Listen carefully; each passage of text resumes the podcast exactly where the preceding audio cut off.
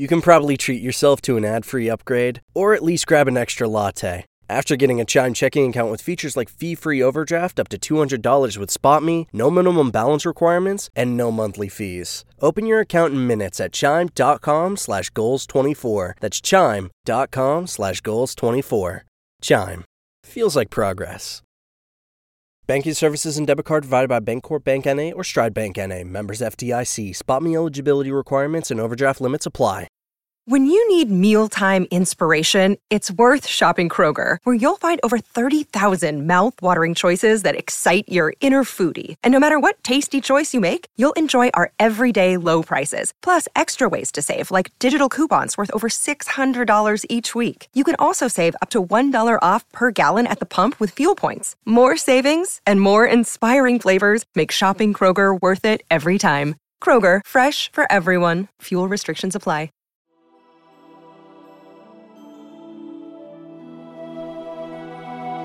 Welcome to the Lord of the Rings Lorecast, the show that explores the background of Tolkien's amazing world from the very beginning.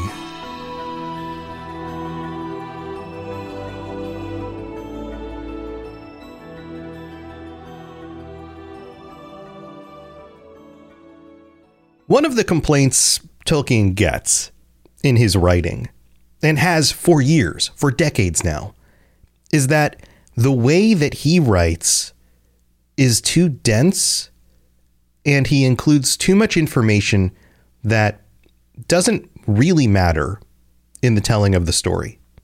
He got this complaint with The Lord of the Rings, especially because, unlike many of the other authors of his time, he spent more time talking about the time of the year it was, or what the trees were on the side of the road, and all those little details but they matter. Or at least they mattered to him. They made a difference in the story. They created a sense of not only the world and it feeling like it was a real place, but oftentimes there was symbolism hidden in those details. And I can totally see and totally understand because I came from this perspective as well that that can be difficult and daunting, especially to a new reader who doesn't understand where Tolkien is coming from, what influences he's coming from, what kind of literature he's actually trying to write. It takes a bit to get to the point where you appreciate those details. Because sometimes the story isn't just pushing the main plot forward, it's filling in the details about the meta plot, the rest of what's going on in the history of everything, and seeing the protagonist as just one small piece of a much larger story. That's what Tolkien has been doing in all of his stories from the beginning. Bilbo Baggins is the protagonist of The Hobbit. But when you zoom out, he's just a small piece of a much larger tale. You could say that for any of the protagonists in these stories. The main protagonist, the main story, is the story of Ea, the story of the world, the Valar, the children, and their fight against evil. And really, the theme of just finding out who they are and what they should be doing questions of what makes a good life? How do you deal with the problem of evil? What do you do when the world is dark and unfair? This is the story. And I keep getting glimpses of this and examples as I read through these stories again, as we went through the Silmarillion, as we're now going through the Unfinished Tales. There's so many little details here, and they are all so important. So that's my little rant at the beginning because I'm having a hard time not reading every single word, and that would be a copyright problem. But I'm going to read a lot of the words on this episode because they are so good and so important. So thanks for joining me again. Let's get into the next part of Tuor's story.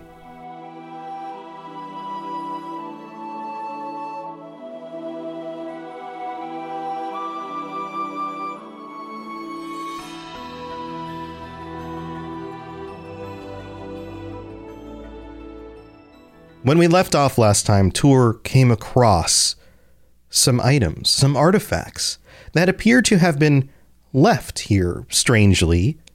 High quality weapons and armor, this sort of thing, from the elves, the Noldor.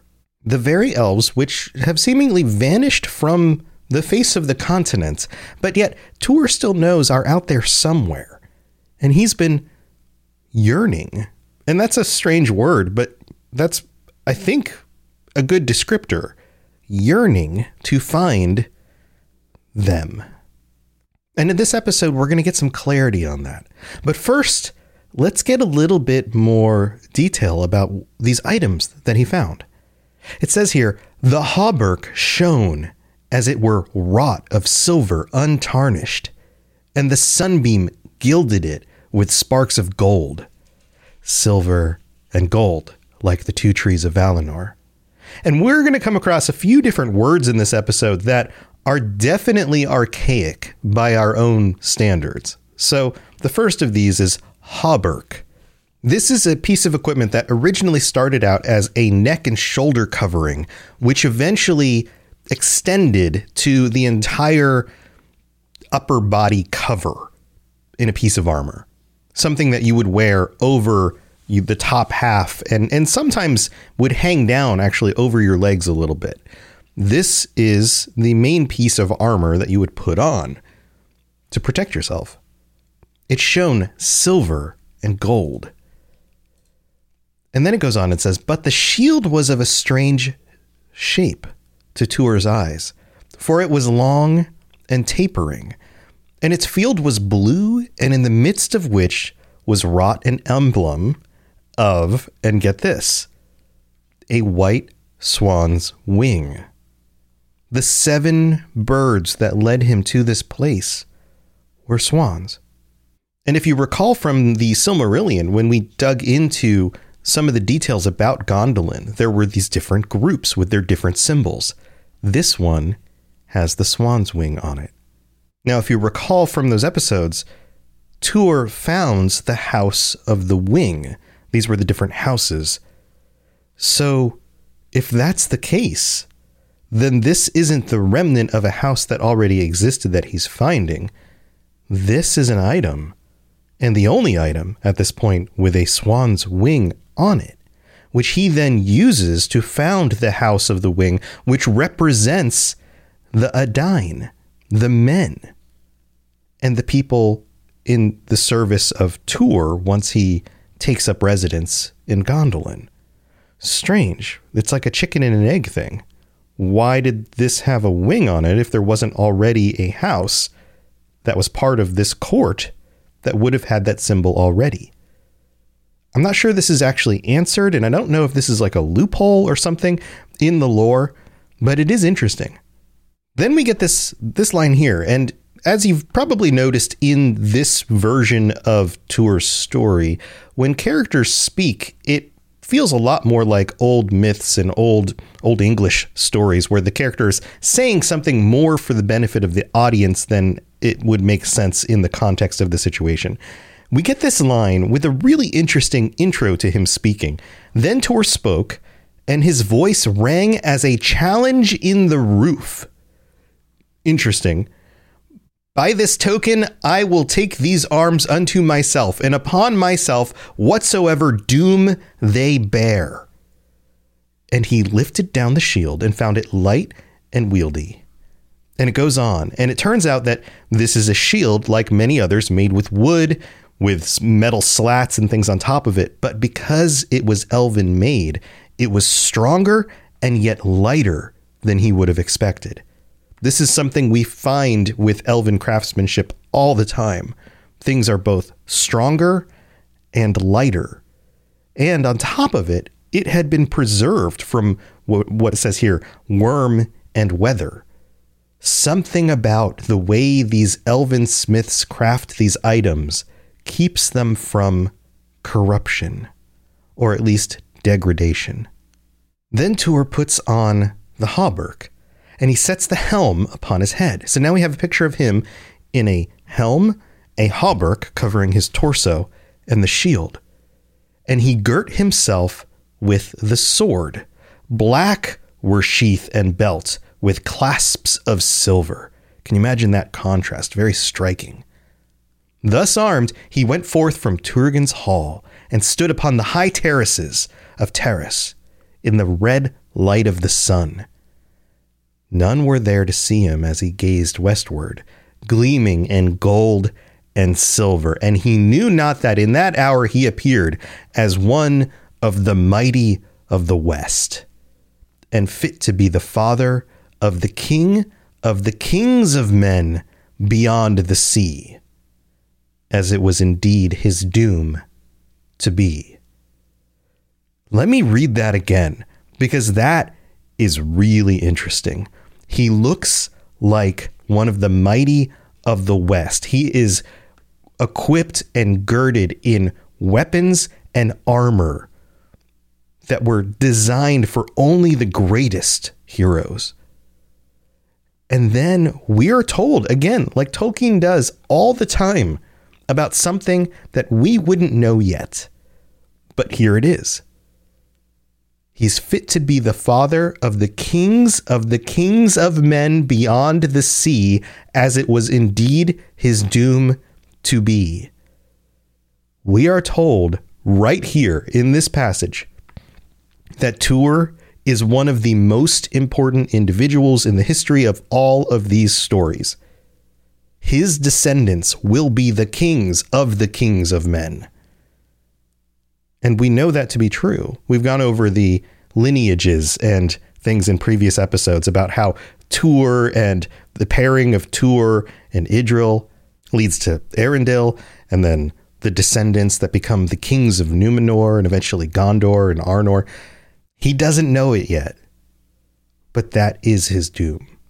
And then we get, Um, I mean, I guess it would be funny to say a Grinch moment, which at first you're going to be like, what? How does that make any sense? Get this line right here. But in the taking of those arms, a change came upon Tuor, son of Huor, and his heart grew great within him. Makes me think of the Grinch. And as he stepped down from the doors, the swans did him reverence. And get this this is another one of those things that feels like it's straight out of an old mythology. Each swan plucks a great feather from their wings and they give them to him. And the way they describe it, it actually looks like somebody bowing to a high lord and presenting a gift or something like that. So he takes all of these feathers, all seven of them, and he sets them in the crest of his helm. And straightway the swans arose and flew north in the sunset, and Tuor saw them no more. So that wraps up the whole swan part of the story, but now we have an image of him standing there in his armor with a sword and feathers in his helmet. And I can't imagine exactly how these stick out, how he would have set them up, but I'm imagining they kind of fan backwards from the front of the helmet. I don't know. Let me know what you think about how that actually works. So the swans fly away. He doesn't have anything else guiding him at this point. And the sun, we know, is starting to get low in the sky. Tuor decides to head down the long stairs, and he heads out to the shore to look out to the west across the sea like he has so many times so far. But this time it's different. There's something strange about the sky we're told that the sun was like a smoky fire behind the menace of the sky. Notice the word menace, the menace of the sky.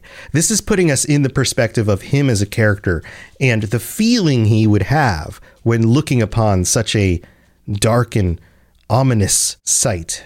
This also hints to us, the readers, that what he's experiencing right here is supernatural in these fairy tale type stories, as Tolkien would call them, those things that are supernatural oftentimes to mortal men appear ominous or confusing or terrifying at first because they don't understand them. They don't understand the context for them. And in normal situations, a darkening ominous looking sky could mean a thunderstorm, something dangerous, something that you would want to avoid, or something more terrible than that in the natural world. So oftentimes, when the supernatural impedes into the mortal world, it comes across as terrifying, as dangerous. And oftentimes, even the good characters, especially the good characters, find the signs of the supernatural to be disconcerting. But then we learn that it's not just the sky. It seems to him that a great wave rose far off and rolled toward the land. Now, I mentioned that supernatural events can be scary, but they often also give the viewer a sense of wonder. And that's what happens here. Wonder held him, and he remained there unmoved. And the wave came toward him, and upon it lay a mist of shadow. Then suddenly, as it drew near, it curled and broke and rushed forward in long arms of foam. But where it had broken, there stood dark against the rising storm a living shape of great height and majesty.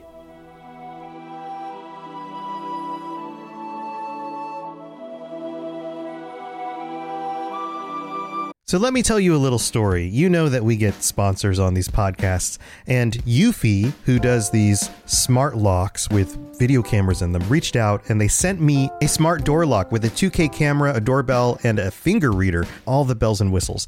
And I was like, okay, cool. They sent it to me. I already have one on my back door. When I opened this up and installed it, I was like, why didn't I go with Eufy to begin with?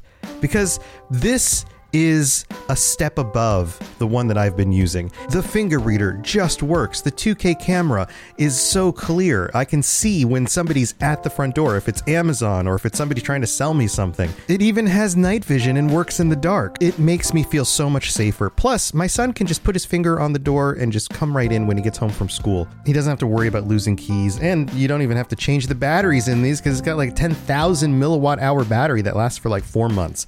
Go check these out today.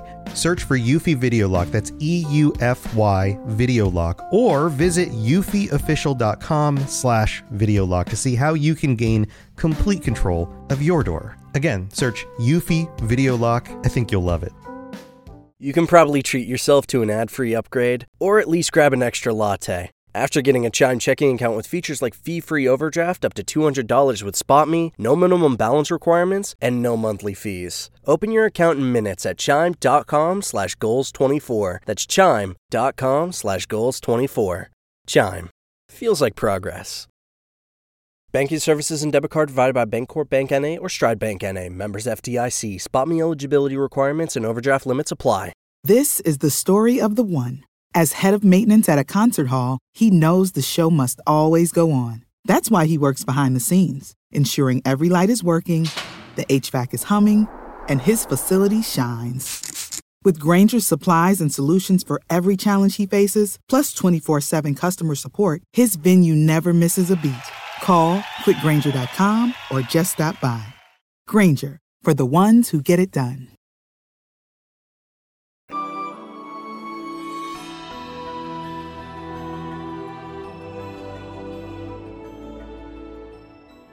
All right, welcome to 2024. Holy moly, it's 2024. We're still doing the show thanks to our patrons. Patreon.com slash LOTR Lorecast if you want to check out all the cool stuff you can get over there for helping to support the show. And I have to shout out some of our newest members, which include uh, Mark M. I'm not sure if I called you out last time. It's been a little while. J Eggs, uh, Andy L, Lore FC, Ted O, Gimli a break. I get it. And Courtney K. Welcome to the Patreon, everybody. I'm so glad that you are here. Thank you for signing up and supporting the show and keeping it going in 2024. Also, I have to read out all of our VIP patrons. So here we go. See how fast I can get through this. AK Music Lover, Anakin S. That stands for Skywalker. That's not actually a real name, although it sort of is, but it isn't. Uh, Apollo, Aragorn III, Austin C, Azel Razzle, Barney D, Bo, Black Squirrel, Brandy D, Chewbacca, Cutter Metal Works, Darth Feanor, David S, David M, Drupal, Esoteric Rage, Fulcrum, Gimli a Break, Gemma D, Jesse P, J Eggs, Jeezer, uh, B, Kate L, Katie S, Capenna 009, Lore FC, Lori B, Nick K, Nostrils of Sauron, Obi Wan Kenobi, Peace Lutheran Church, Sam B, Sauron for Life, Seju, Swiggy Swoo, and TJT. Thank you so much for all of your support and to all of our, let's see, 180? Is that real? 180 supporters on Patreon?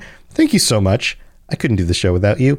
Also, we got a new review in. This one comes from Apple Podcasts uh, from somebody in the United States, which, which just a reminder, if you leave a five star review on Apple Podcasts, I'll read it out on a future episode of the show. This comes from Falsey8910 who writes, Great podcast, super informative, fun to listen to. I'm only about six episodes in, but this has been an awesome dive into the world of LOTR. The narrator is informed and presents the information in a way that's super engaging. I've been listening while running, which has made exercising much more enjoyable. Between this and the Fantasy Hike app, I'll probably be in amazing shape pretty soon. Well, good work. I need to get back out there and do more exercise. I've been very lazy during the holidays.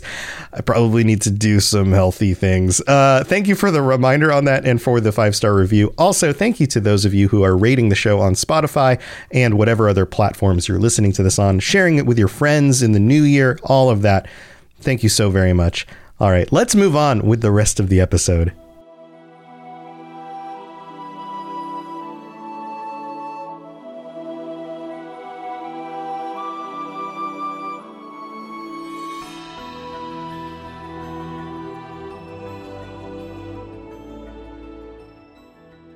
So, this mighty being comes out of water. And of course, if you've listened through the Silmarillion version of the tale, we know this is Ulmo himself, presenting himself directly to Tuor. And in this version, we find out more about him in detail than we got in the Silmarillion. Tuor bows to him immediately, realizing that he, he, appears to be beholding some sort of mighty king of the ocean or something. He's not 100% sure, I don't think, in this situation exactly who this is. And then we're given a description a tall crown he wore like silver, from which his long hair fell down as foam glimmered in the dusk, and as he cast back the gray mantle that hung about him like a mist. Behold, he was clad in a gleaming coat. This part is great because the behold has an exclamation mark after it. This feels like medieval writing. Behold! He was clad in a gleaming coat, close fitted as the mail of mighty fish, and in a kirtle of deep green that flashed and flickered with sea fire as he slowly strode towards the land. This description is amazing. Uh, it makes me think of like Aquaman or something. But Aquaman was probably informed by descriptions like this and similar works with these kinds of sea kings or mighty lords or gods of the sea, this kind of thing. We also get the word kirtle here. This is our second word in our vocabulary lesson for the day. A kirtle is either a woman's gown or outer petticoat or a man's tunic or coat. So this is what he's wearing. And it looks like a close fitting mail similar to a mighty fish. So I would imagine scales are, are, are adorning the outfit that this king is wearing, like great armor. And then we are told that this is the dweller of the deep in all caps, or whom the Noldor have named Ulmo, Lord of the Waters. And then it specifically says that he showed himself to Tuor, son of Huor, of the house of Hador, beneath Vinyamar. This is an official announcement of who this is and who he is greeting. Just like in procedures in a court, where you would announce the individual, but then who they were son of and what their house was or what their kingdom was. this is an official meeting of the Lord of the Waters and Tuor, son of Huor of the house of Hador beneath Vinyamar. Officially. And Ulmo is not particularly happy. He's not angry. He just feels like he hasn't been listened to, and he understands why that is. We're told that he doesn't actually step out of the sea. He stays with his feet in the water and addresses Tuor with this light in his eyes, and his voice is as deep as the foundations of the world. That is a very Tolkien kind of descriptor. The foundations of the world. They use that phrase in the Lord of the Rings films. And Tuor casts himself down upon the sand out of fear.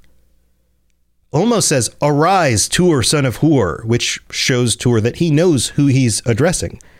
Fear not my wrath, though long have I called to thee unheard. And setting out, at last thou hast tarried on thy journey hither. Basically, I've been calling to you. Why are you dragging your feet? I'm giving you all of these signs. Move your butt. In the spring thou shouldest have been here, but now a fell winter cometh soon from the land of the enemy. Haste thou must learn, and the pleasant road that I designed for thee must be changed, for my counsels have been scorned, and a great evil creeps upon the valley of Sirion, and already a host of foes has come between in thy goal. Basically, you are taking way too long. This was planned out to be a lot easier, but the enemy is working against us. So, first of all, you need to hurry up. And secondly, I, I kind of get why you didn't understand my messaging because I haven't been able to be very direct with you because I'm being held back. The work of Melkor is fighting against me and my connection to the peoples of this land. And we're given this really interesting conversation. What then is thy goal, Lord? said Tuor. That which thy heart hath ever sought, answered Ulmo, to find Turgon and look upon the hidden city, for thou art arrayed thus to be my messenger. Basically, I brought you here to put on this equipment so that you would be taken seriously when you find them. Even in the arms which long ago decree for thee, yet now thou must under shadow pass through peril. Wrap thyself, therefore, in this cloak and cast it never aside until thou come to thy journey's end. Basically, I had made sure that the Noldor left this for you but it's not enough anymore because you're late. So take this and wrap yourself in it. And he gives Tuor a lappet, or at least it looks like a lappet. And this is going to be our third vocabulary word. A lappet is a flap of cloth. And coming from Ulmo, it appears as he's bringing it forth that it looks like a f- simple little flap of cloth. But it is much bigger than that when Tuor finally takes it. It becomes a great cloak that he can wrap himself in, something to use to hide himself from the forces of the enemy. And in this writing, you can see reflections of the kinds of things we see in The Lord of the Rings. A powerful individual, a wise and powerful individual that is upset, wroth, maybe even, with the people around them not taking their signals, advice, whatever. That feels a lot like Gandalf talking to the people around him like, Fools, you don't realize what danger you're in. You need to do this right now. Same kind of vibe you get here from Ulmo. Also, the idea of an item a what appears to be magical item that you can wrap yourself in that will hide you from the eyes of the enemy. The cloaks of Lothlorien seem like a good representation of that. Where might they have gotten that idea from? Maybe Galadriel saw things like this while she was in Valinor and could spend time interacting with the Valar themselves. And Ulmo wraps up this part of the conversation and says, Thou shalt walk under my shadow, meaning you will be disguised by my powers, that sort of thing. And then he warns him that this will not endure the fires of Melkor. Like this item will not keep you safe forever, but for a time it will be useful. And then asks him, Will you take up my errand? And Tuor says, I will, Lord. Immediately, just responds, I will. And then Ulmo says, Then I will set words in thy mouth to say unto Turgon. I will give you the words themselves. But first I will teach thee, and some things thou shalt hear which no man else hath heard. Nay, not even the mighty among the Eldar. And then Ulmo explains to him about Valinor, about the Noldorian exiles, and about the doom of Mandos and the hiding of the Blessed Realm. He gives him a history lesson here and lets him get an understanding of the world that he's in and why it is fallen, why they struggle so much against Melkor, and what is actually happening. Because information is important. And then we get this. But behold, he said, in the armor of fate, as the children of earth name it, there is ever a rift, and in the walls of doom a breach, until the full making, which ye call the end. So it shall be while I endure a secret voice that gainsayeth, and a light where darkness was decreed. Therefore, though in the days of this darkness I seem to oppose my will of my brethren, the lords of the West, this is my part among them, to which I was appointed ere the making of the world. In short, Ulmo is explaining that although the rest of the Valar have agreed to stay back, that this is the doom of the world, that this is on the shoulders of the children of Iluvatar themselves to fix. My part from before the making of the world was to act secretly against that against the will of the Valar to stay separate. My job is to connect with the children. My job is to guide them when none of the other Valar will. It's a really interesting perspective here. And an example of another one of those situations where the individual Valar themselves and their personalities and their dooms and destinies don't always align. And then we get this, which I'll leave you with. Yet doom is strong, and the shadow of the enemy lengthens, and I am diminished, until in Middle Earth I am become now no more than a secret whisper. An explanation, basically, for why it was so hard to hear his call to the sea. The waters that run westward wither, and their springs are poisoned, and my power withdraws from the land.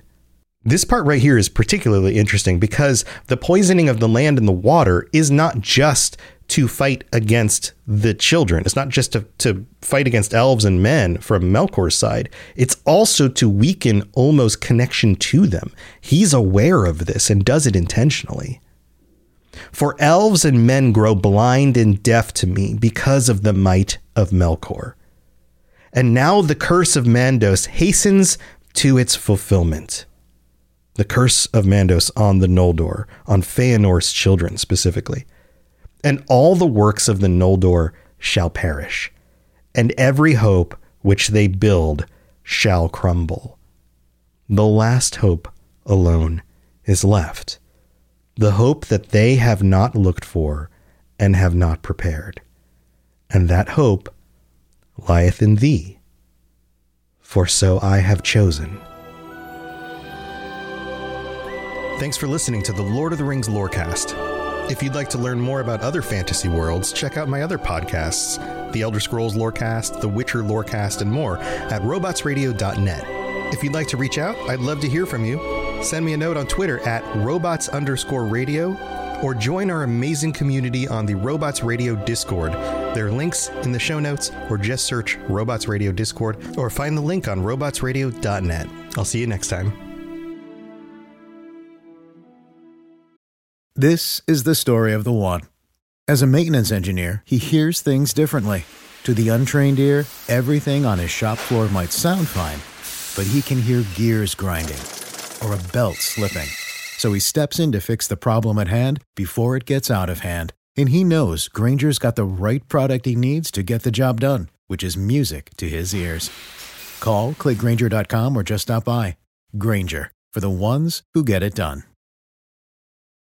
When you need mealtime inspiration, it's worth shopping Kroger, where you'll find over 30,000 mouthwatering choices that excite your inner foodie. And no matter what tasty choice you make, you'll enjoy our everyday low prices, plus extra ways to save, like digital coupons worth over $600 each week. You can also save up to $1 off per gallon at the pump with fuel points. More savings and more inspiring flavors make shopping Kroger worth it every time. Kroger, fresh for everyone. Fuel restrictions apply.